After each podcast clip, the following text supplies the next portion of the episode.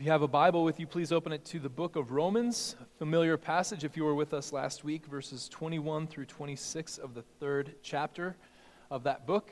If you have uh, forgotten to bring a Bible with you, you can find one hopefully in the seat in front of you and the pew in front of you uh, this morning. That black ESV Bible is going to have uh, Romans chapter 3 and the verses we will be reading on page 941. I have never really trusted Netflix. Uh, I, it's not to say that I haven't subscribed to it. Uh, my wife and I subscribed to it back when it was just DVDs coming through the mail, and we've continued to do so. But if I was ever to invest in a company, I don't think that I could ever get around to doing that with Netflix. It seems like a weird thing to invest in. They basically stream mostly other people's content. The stuff that people actually log in to watch off of Netflix is very rarely Netflix's own material, and usually it's somebody else's. Yet, all the same, it shows what kind of an investor I am because they are now one of the largest media companies in the world. And from 2010 through 2020, they were the highest and top performing stock on the S&P 500. So do not listen to me. Don't take investing advice from me. It's rightly said by many that Netflix doesn't have market competition. That even though there are other streaming services that have removed their own content from Netflix, like Disney Plus, Netflix isn't really in competition with them. The true enemy of Netflix is not Amazon Prime or Disney Plus or Discovery Plus or any of the other pluses. The true enemy of Netflix is simply sleep. All they want you to do is to keep watching. They would like you to binge until your eyes fall out or bleed from lack of, of care and concern. There's recently been a trend against this, but this is one of the reasons why when Netflix dumps a series uh, of TV or anything else onto its streaming platform, they just give it all to you, all at the same time, so that you will binge watch through that season. When I was a kid, Snickers were a nickel. And we couldn't do that. You had to wait a whole blessed week, if not over the entire summer, for that cliffhanger to be solved, right? So long was that break that we didn't even remember what we were hanging on the cliff about. So they had to tell us before that show, they would say, as previously seen on whatever the case might be. Now, because many people have asked me to not binge sermon you, we will do this kind of as a weekly affair. And so we don't have six hour sermons, but we're going to take it a bit at a time. It is good for us to remember where we were previously because we are in the same passage. We're only like halfway through it. So it helps for us to kind of say previously on the days of Paul's life. We recently last week talked about how God's righteousness was revealed. Paul is turning towards the salvation of the world. He's turning towards the salvation of those who know Jesus Christ and about how that righteousness has been revealed. That is not, I don't believe, a gift that is given to us, but a revealing and a manifestation of God's true righteousness in Christ. How Jesus is because of his being God in nature and truth able to reveal the full bounty of God's righteousness on the cross. And yet, we've not actually talked about how that righteousness applied to us works for our salvation. And we get to today. We will speak about how our salvation came to be and how the work of Jesus Christ accomplishes that salvation. If you would, let us remind ourselves of the verses that we are speaking of this morning from Romans 3, verses 21 to 26. And there Paul writes this But now, the righteousness of God has been manifested apart from the law, although the law and the prophets bear witness to it. The righteousness of God through faith in Jesus Christ for all who believe. For there is no distinction, for all have sinned and fall short of the glory of God, and are justified by his grace as a gift through the redemption that is in Christ Jesus, whom God put forward as a propitiation by his blood to be received by faith. This was to show God's righteousness, because in his divine forbearance he had passed over former sins. It was to show his righteousness at the present time, so that he might be just and the justifier of the one who has faith in Jesus. This is the inerrant, infallible, and holy word of our God. As we think about our salvation this morning, let us first think about the pronouncement of our salvation. the pronouncement of our salvation. When judges bang that gavel, they pronounce a sentence, and God has pronounced over those who believe in Jesus Christ that they are justified in Him. We talked last week about how the righteousness of God, at least according to this passage, is not the gift that is given to us, but there is a gift given to us, and it is quite clearly that we are justified. We are justified by His grace as a gift. And certainly, I would suggest that most people in here think that they have a pretty good understanding of what justification is, but nevertheless, it's important. So let's take some time so that we're perfectly clear on what that pronouncement actually means. First thing I want to talk to you about is the importance of the doctrine. And I want to tell you that it's not the most important doctrine in all of Christian faith. It is quite important, but it's not the most important doctrine. The early church took up vast majority of its time and thousands and thousands of pages of writing about the nature of who Jesus Christ was and the nature of God in the Trinity. They thought that these were the things of first importance. The early church gave almost no paper, almost no ink, over to the issue of justification. Augustine set the stage for it, but even in Augustine, it wasn't central. The Middle Ages tended to pick up what Augustine wrote about, but they used it almost everywhere. They applied it to a host of different things. It wasn't really until Luther pressed down on justification that it came to the forefront of what we consider to be incredibly important. However, while it is likely not the most important thing for us to consider, the very fact that we're Protestants argues that we think that it's not the least of the important things. Justification is truly important. We ought to have flexibility when it comes to understanding it. Not all of us need to have precisely the same view.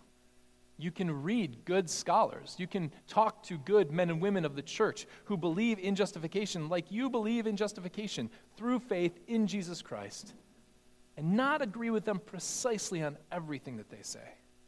And that's okay. I disagree with many theologians over what justification is, although I will tell you I'm probably in the majority. But we can also bend it so far that the thing just snaps in half. And we are no longer dealing under the umbrella of faith, but when we push justification too far, when we don't understand it rightly, we can completely devoid ourselves of salvation in Christ. After all, this is not just what Protestants believe Catholics have done, but it is quite honestly what Catholics believe Protestants have done. It cuts both ways. The importance of the doctrine is therefore not the most important, but certainly important enough for us to get right because it does impact the gospel. But the doctrine can be confused. So let's talk about the confusion of the doctrine. Throughout the years, justification has been widened to accommodate almost any issue and every doctrine in our salvation. This is because our salvation is one act in Jesus Christ. He died and rose again. And so, all of the ways in which we look at these, the salvation that Christ has given us, we can talk about the doctrines of justification and union with Christ and the election of God. All of these things are different ways of speaking and thinking about that one act. But because it's one act, sometimes theologians get confused. And these doctrines start to overlap one another. This has led to a lot of confusion and error. Some, frankly, treat justification like it's the entirety of our salvation. It shouldn't be treated that way. Catholics have done this, Protestants have done this. The problem is on both sides. Some have linked election with justification, some have tried to speak of justification in terms of our free will. Catholic theologians, quite openly and honestly, will link justification to sanctification, which is a huge problem in their thinking. Some have also linked it with baptism, simply the idea of penance.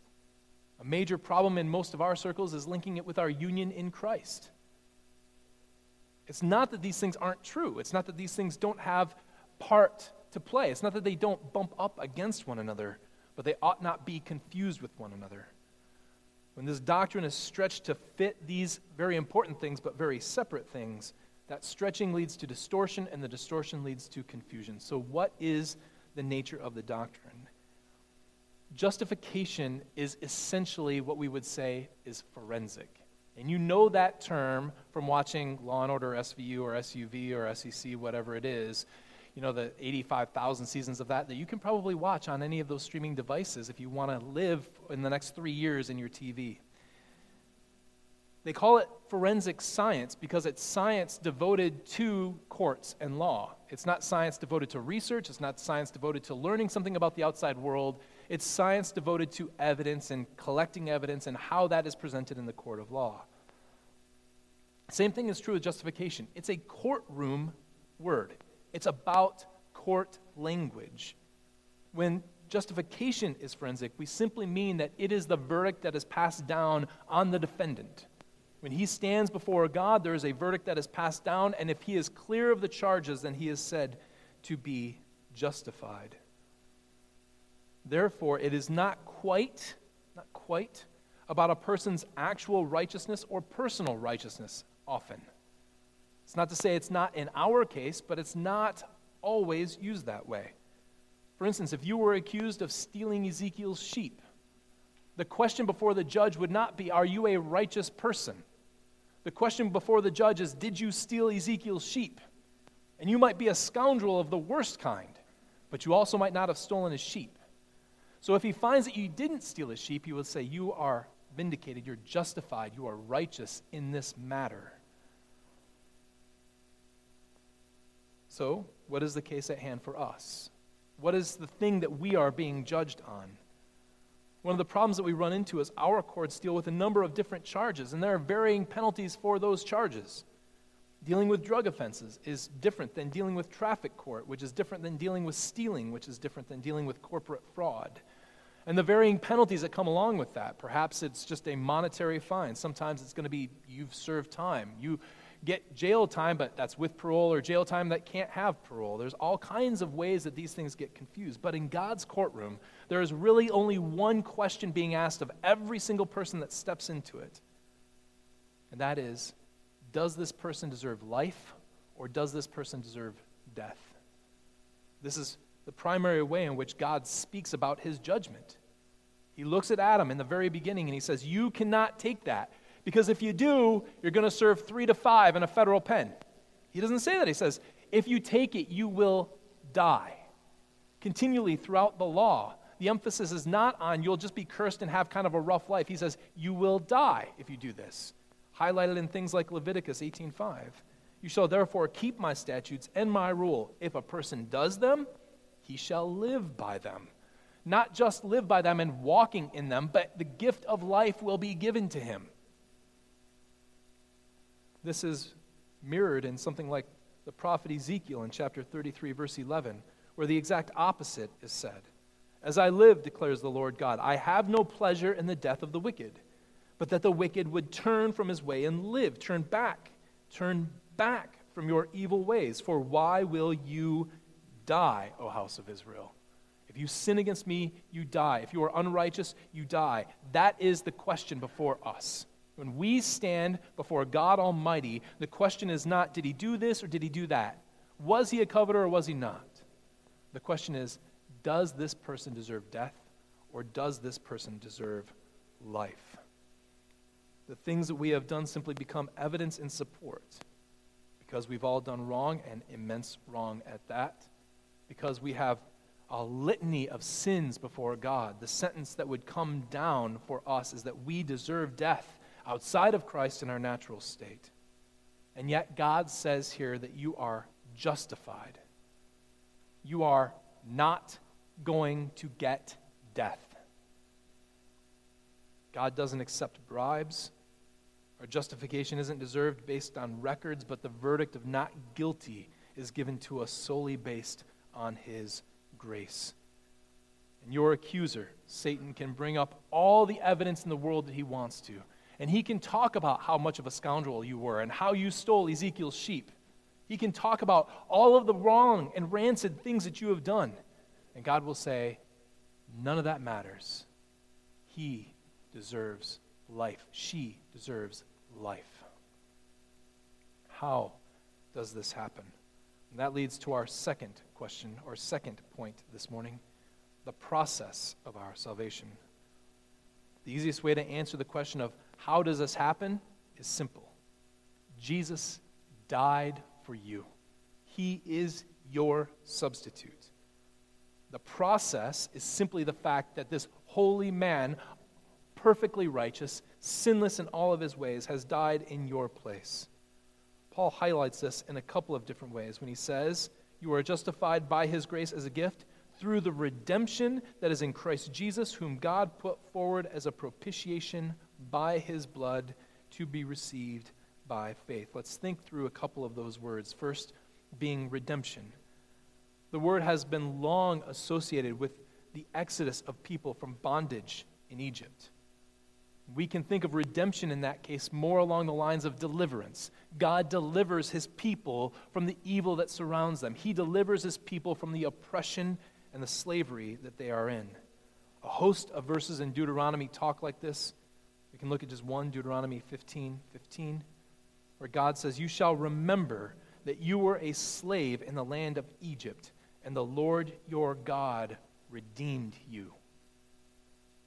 This is then applied throughout the course of Israel's history, not to the nation as a whole, but even to individuals in their deliverance from those who oppressed them. So, for instance, Psalm 26, David writes, or the psalmist writes, Do not sweep away my soul with sinners, nor my life with bloodthirsty men, in whose hands are evil devices, and whose right hands are full of bribes. But as for me, I shall walk in, in my integrity. Redeem me and be gracious to me. Deliver me, is what he's asking. It is used as a description of how God will bring all of his people back from the exile. In other words, redemption or deliverance is something that God gives us as a picture in Egypt, and then he applies to us individually and corporately throughout anything that separates us from him. He delivers us from those things. This redemption usually comes with a cost that is paid. Sometimes it's spoken of as a ransom. If you speak like this in Greco Roman culture, they're going to understand that redemption is something that you do when you buy the rights to a slave. You redeem that slave and you set them free. We can push this language here theologically too far. It doesn't appear as though Jesus is buying us back from Satan or anything like that. But the idea of a cost being associated with this is quite clear. And here the cost is nothing less than the blood of Jesus Christ. This delivers us just as slavery from Egypt, those who sought the lives of the Old Testament saints, bringing those people back from foreign lands, we too are delivered from that which has separated us from God. Paul also says that he put him forward as a propitiation. I'm sure Everyone is very thankful that the ESV uses the word propitiation here so that you can use it and sprinkle it throughout your everyday language so that it will helpful in, in gaining you friends. People will love you if you use this word. It's a very technical word. It uses basically just like the word redemption, it has a meaning culturally when Paul used it, and it has a biblical meaning, and the two are not terribly similar to one another. nevertheless, I think Paul means probably both using this as he does, just blankly out there, if you were a Greco Roman person and you heard the word that is translated propitiation here, you would immediately think of satiating the wrath of a god. The gods were angry at you, but you did a sacrifice, and now, well, they're not so angry anymore. This is the appeasement of God's wrath. The judge himself is satisfied with the payment for our sins. But please understand, when we speak like this, you need to hear it is the appeasement of God's wrath. It is not the appeasement of the Father's wrath. It is not the appeasement of the Spirit's wrath. Okay? It is not as though the Father is up in heaven, super angry at all of you, and the Son is like, No, it's okay, Dad. It's okay. Calm down. It is the anger and the fury and the wrath of God that God Himself propitiates. God puts an end to his own anger. Biblically, the word is linked with something called the mercy seat. This comes up in the book of Exodus when the tabernacle is being formed and he is the Lord is revealing to Moses so that Moses can then reveal it to Aaron exactly how he ought to make it. In Exodus 25 we read this. You shall make a mercy seat of pure gold. Two cubits and a half shall be its length and a cubit and a half its breadth. And you shall make two cherubim of gold. Of hammered work shall you make them on the two ends of the mercy seat. Make one cherub on each on the one end, and one cherub on the other end. Of one piece with the mercy seat shall you make the cherubim on its two ends. The cherubim shall spread out their wings above, overshadowing the mercy seat with their wings, their faces one to another. Toward the mercy seat shall the faces of the cherubim be. And you shall put the mercy seat on top of the ark, and in the ark you shall put the testimony that I shall give you, and there I will meet with you. So he says, listen, on top of the Ark of the Covenant, you're going to put the testimony in there, and you're going to make a top for it. That top is going to have these two huge angelic type creatures, and their wings are going to hover over it, and they're going to cover it. It's important that we realize that those cherubim are there because God is drawing your attention back to the Garden of Eden. When He kicks Adam and Eve out of the Garden of Eden, He puts there a cherubim with a flaming sword so that no one may enter again. And even here, the cherubim are protecting the very presence of God from sinful men and women. We read in Leviticus something that then brings many of these ideas that Paul is expressing here together in one place. The most important section of the Pentateuch is the middle of the Pentateuch. The book in the middle of the Pentateuch is Leviticus. The chapter in the middle of Leviticus is Leviticus 16. It is the Day of Atonement, where the people have their sin atoned for. This is part of what Aaron is supposed to do, the high priest. Aaron shall present a bull as a sin offering for himself, and shall make atonement for himself and for his house. He shall kill the bull as a sin offering for himself, and he shall take a censer full of coals of fire from the altar before the Lord, and two handfuls of sweet incense beaten small. And he shall bring it inside the veil, and put the incense on the fire before the Lord, that the cloud of the incense may cover the mercy seat that is over the testimony, that he might not die. And he shall take some of the blood of the bull and sprinkle it with his finger on the front of the mercy seat on the east side. And in front of the mercy seat he shall sprinkle some of the blood with his finger seven times. Then he shall kill the goat of the sin offering that is for the people, and bring its blood inside the veil, and do with its blood as he did with the blood of the bull, sprinkling it over the mercy seat and in front of the mercy seat. Thus he shall make atonement for the holy place because of the uncleanliness of the people of Israel and because of their transgressions, all of their sins. He shall do it for the tent of meeting, which dwells with them in the midst of their uncleanliness.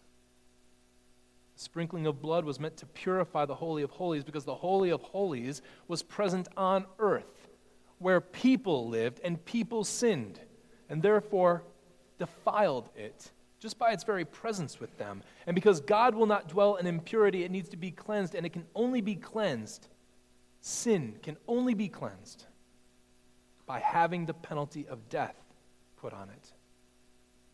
The sacrifices here in the 16th chapter of Leviticus are four there's a bull, there's a ram, and there are two goats.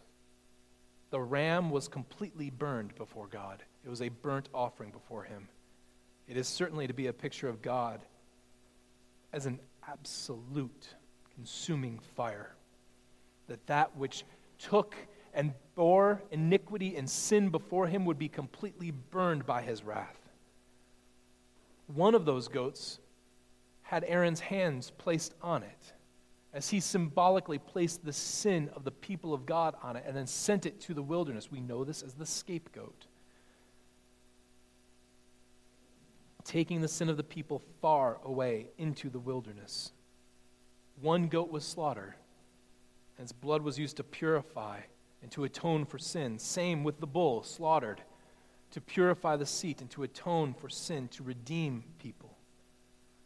This reliance on Leviticus by Paul, and I think it's clear that Paul is really focusing on this, given these two or three important words, brings out the nature of why Paul mentions by his blood.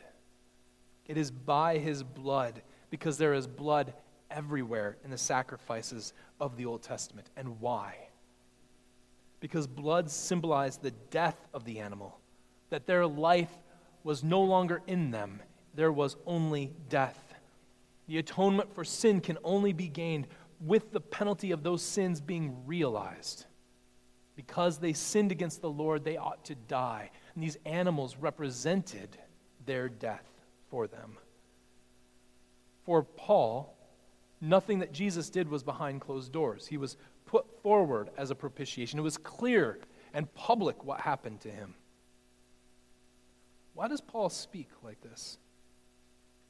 I think that Paul is pulling these words together to remind us of a varying and, and differentiated way of the way in which God's sacrificial system was meant to work. There's bulls and there's goats and there's lambs. There's all kinds of sacrifices going on. There's redemption from Egypt that's being pointed towards. Why are all of these different ideas being talked about with Christ? The point is that God looked forward through the foundation of time. And he knew what his servant was going to do. And he said, I need to explain what it is that my servant's going to do. But no one picture is ever going to capture the glory or the beauty or the magnificence or the details of what he is going to accomplish. So I'm not going to give them a picture. I'm going to give them 20. I'm going to give them 30. I'm going to give them as many pictures as they can handle so that by the time Jesus comes, they will fully understand what he has done for them. Jesus, he is the deliverer who brings us out of our slavery to sin. Jesus is the bull and the goat who is sacrificed to purify us with his blood. Jesus is the scapegoat who takes our sin far away from us. Jesus is the ram burned under the wrath of God's anger. Jesus is the full sacrifice who pays the penalty for our sin, but he is also himself the high priest who offers himself in this sacrifice. And not only that, but he is here, according to Paul, the very mercy seat of God, where God meets with man. None of these pictures on its own could possibly capture what Jesus has done. And frankly, putting them all together will still fall short of truly explaining to us what Christ has done. But it's better to have them than not. Paul says that is what Christ has done for you. These Old Testament sacrifices were done year after year after year. The statute was that this was not a one time sacrifice, but this was to be done every year on Yom Kippur, the Day of Atonement. And yet, because it was done year after year, there was this understanding that this was not truly the removal of sin from people. It bought them forgiveness for a time, though. But Jesus' sacrifice is greater and better because he paid once and for all for our debt. He silenced the wrath of God on our behalf, did so publicly, and did so decisively. Now, all of these themes are found throughout the Old Testament are brought together probably in no better place than Isaiah 53. And listen to these very, very familiar words. Isaiah writes Surely he has borne our griefs and carried our sorrows. Yet we ex- esteemed him stricken, smitten by God, and afflicted. But he was pierced for our transgressions, he was crushed for our iniquities. Upon him was the chastisement that brought us peace, and with his wounds we are healed. All we, like sheep, have gone astray. We have turned every one to his own way, and the Lord has laid on him the iniquity of us all. These are really familiar words, but please understand what Isaiah is doing. Isaiah is looking at the sacrificial system that is set up in Leviticus, and he's saying that can't be all of it. There's got to be something more because we can't go on making sacrifices year after year after year after year and not being changed. There's got to be a greater sacrifice that is to come, a true substitute for us. That true substitute must be a man. So he takes the language of sacrifice, he takes the language of the system that has been set up for him, and he applies it to this servant of God the Messiah who was to come. There is no lamb, there is no goat, There is no ram, there is no bull, there is only a suffering servant, a son of God. He is like a lamb, but he is not truly a lamb. That which these sacrificial animals undergo, he undergoes, that our transgressions might be paid for, our iniquities might be taken away from us, and that by his death we might be healed. Certainly, Isaiah sees something of what the author of Hebrews sees fully. In Hebrews 10, he writes this Since the law has but a shadow of the good things to come, instead of the true form of these realities, it can never, by the same sacrifices that are continually offered every year, make perfect those who draw near. Otherwise, they would have, otherwise, would they not have ceased to be offered, since the worshippers, having once been cleansed, would no longer have any conscious, uh, consciousness of sins. But in these sacrifices, there is a reminder of sins every year. The fact that the high priest has to make these sacrifices every year indicates that your sin is not completely and utterly removed and taken away. The author of Hebrews finishes that thought by saying, It is impossible for the bulls of blood and goats to take away sins.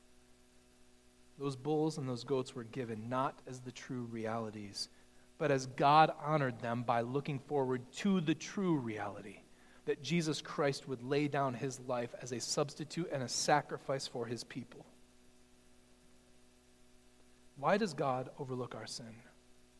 Why does he justify us?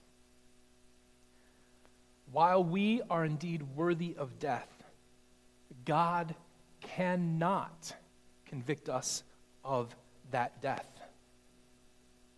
Because charging us with that death is meaningless, for that death has been paid.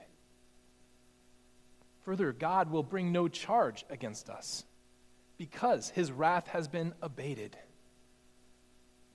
That leads us to the third point and the final point this morning, and that is the purpose of our salvation. While we are indeed the beneficiaries of salvation, Paul mentions that there is even a grander purpose for the work of Christ, and that is the display of God's righteousness. The first time that Paul mentions this was done, he says that it is because God passed over former sins. This doesn't mean that sins weren't indeed punished in some respect, but that they didn't meet their full punishment. Even the sacrificial system, the way we've described it, the very weakness of that system screams that the idea of the sins of the saints of the Old Testament were never truly dealt with by that system. They were never truly relieved or truly punished. God overlooked their sin in some way, postponing their payment until the real time. And Paul then says, But now, at the present time, he shows his true righteousness. First, that he might be just that is, that everyone might look and see that justice has actually and truly been done.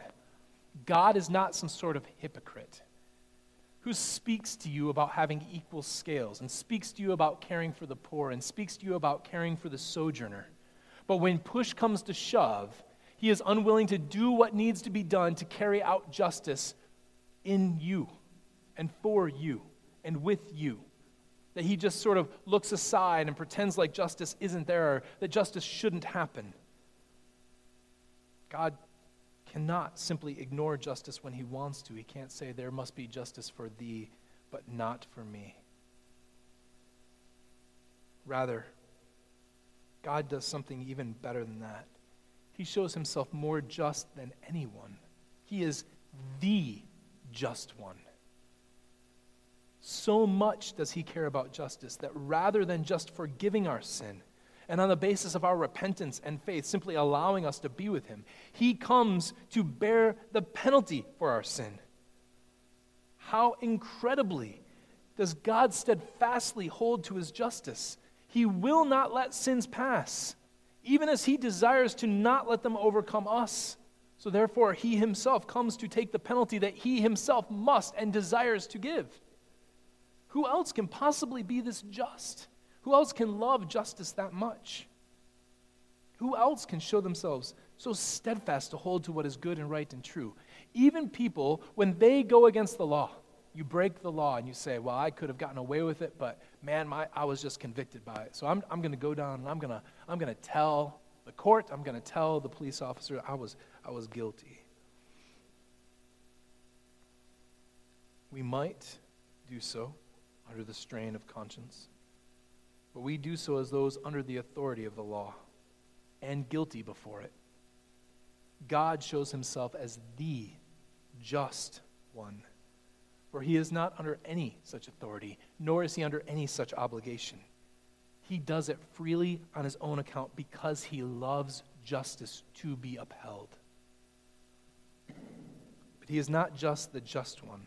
Paul says that he is just and the justifier of those who have faith in Jesus.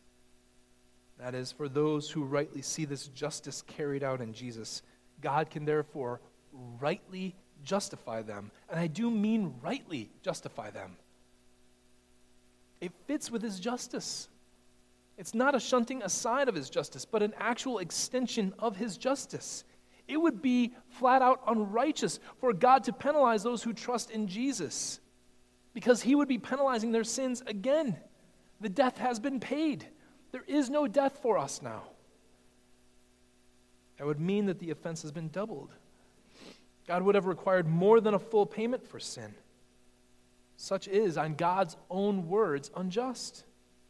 The law sets out a principle called lex talionis eye for an eye, a tooth for a tooth.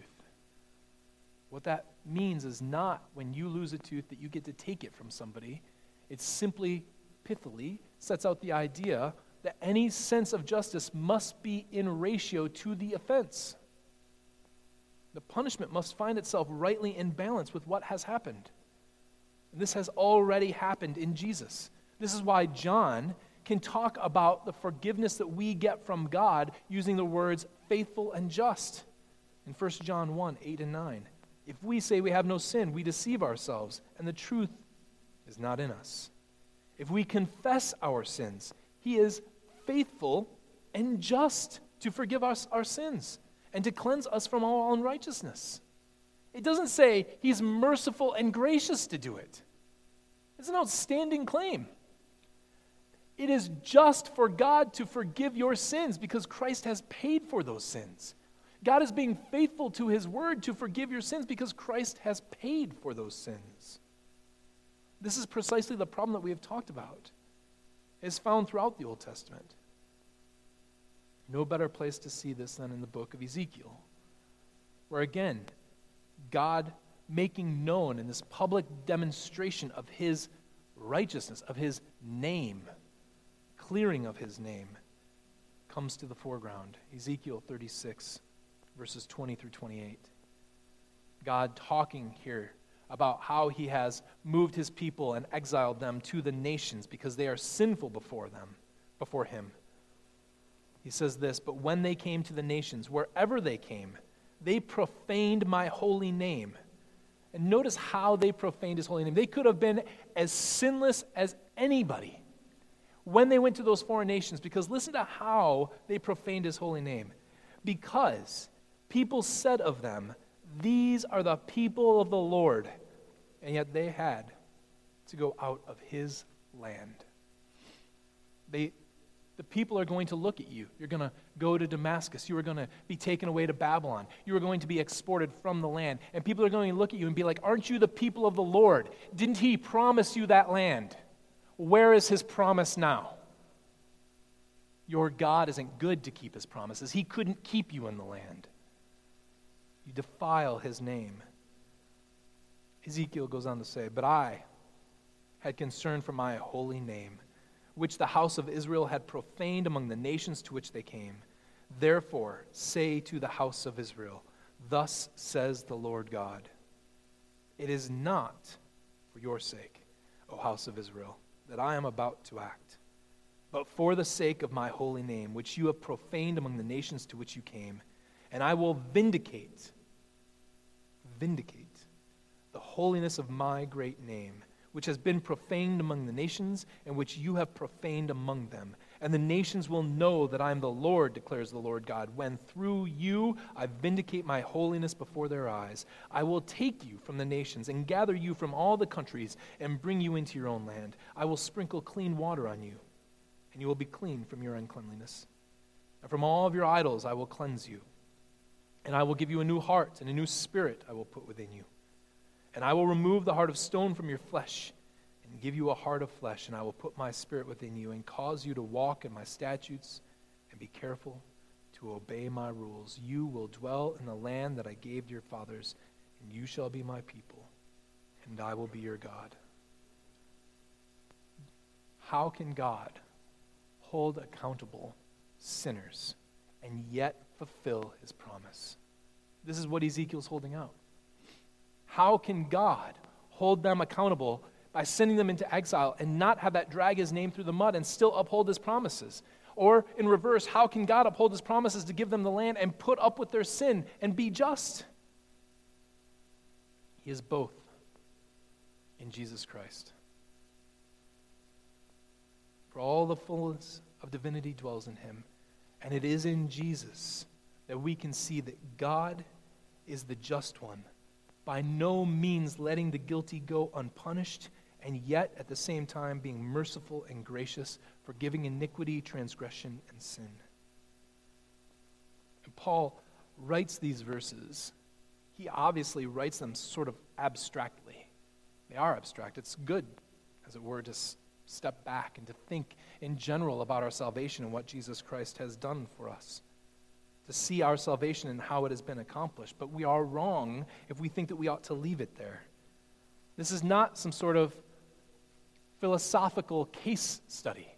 This is not a science experiment where we get to look at our salvation and poke it and prod it and see how it reacts. Rather, it is a salvation that has been wrought to us by Jesus Christ, not simply to be talked about or theorized about or have philosophical discussions about, but a salvation that is to be experienced. Friends, we ought to dwell deeply and longly about what Jesus has done for us. Not what he has done for all of humanity, but what he has done for you. The American system of justice has checks because we are quite partial people. The judge cannot, in any case, have a material interest in the outcome of that case because he would be prejudiced. Neither can anyone in the jury. But realize before God that God is the judge, He is the prosecutor, He is the offended party, He is the jury, and He is the executioner. Friend, you have everything against you. The one who is offended is the one who is trying your case, is the judge of the case, and the executioner of the case. If this happened in the American court system, if you stole from me, and I was the judge, the jury, and the executioner, you wouldn't get out. I guarantee you that. I would get my pound of flesh. What chance do we have before God? And God is true and righteous. But nevertheless, the offended loving justice so much that he pays the penalty for the offender, and he loves the offender so much that he pays the penalty for the offender. It's not abstract. This is for you. It's for your sin. It's not for Paul's sin in general, or it's not for the, the nation of Israel in general, or for all of humanity in general. Friend, it's your sin. Your name was spoken by God, written in his book. Your life was spared by God. Your penalty was paid by God. Your salvation is found in God. We can likely do no better than to dwell on the rich mercy of God, not in abstract terms, but in how He has been faithfully merciful and just with us. Not generally over people, but with you and with I.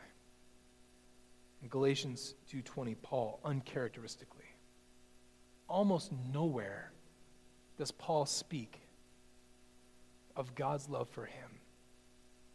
He's very easily speaking of the love of God that has been wrought in Christ, but almost nowhere do we hear Paul speaking of God's love for him.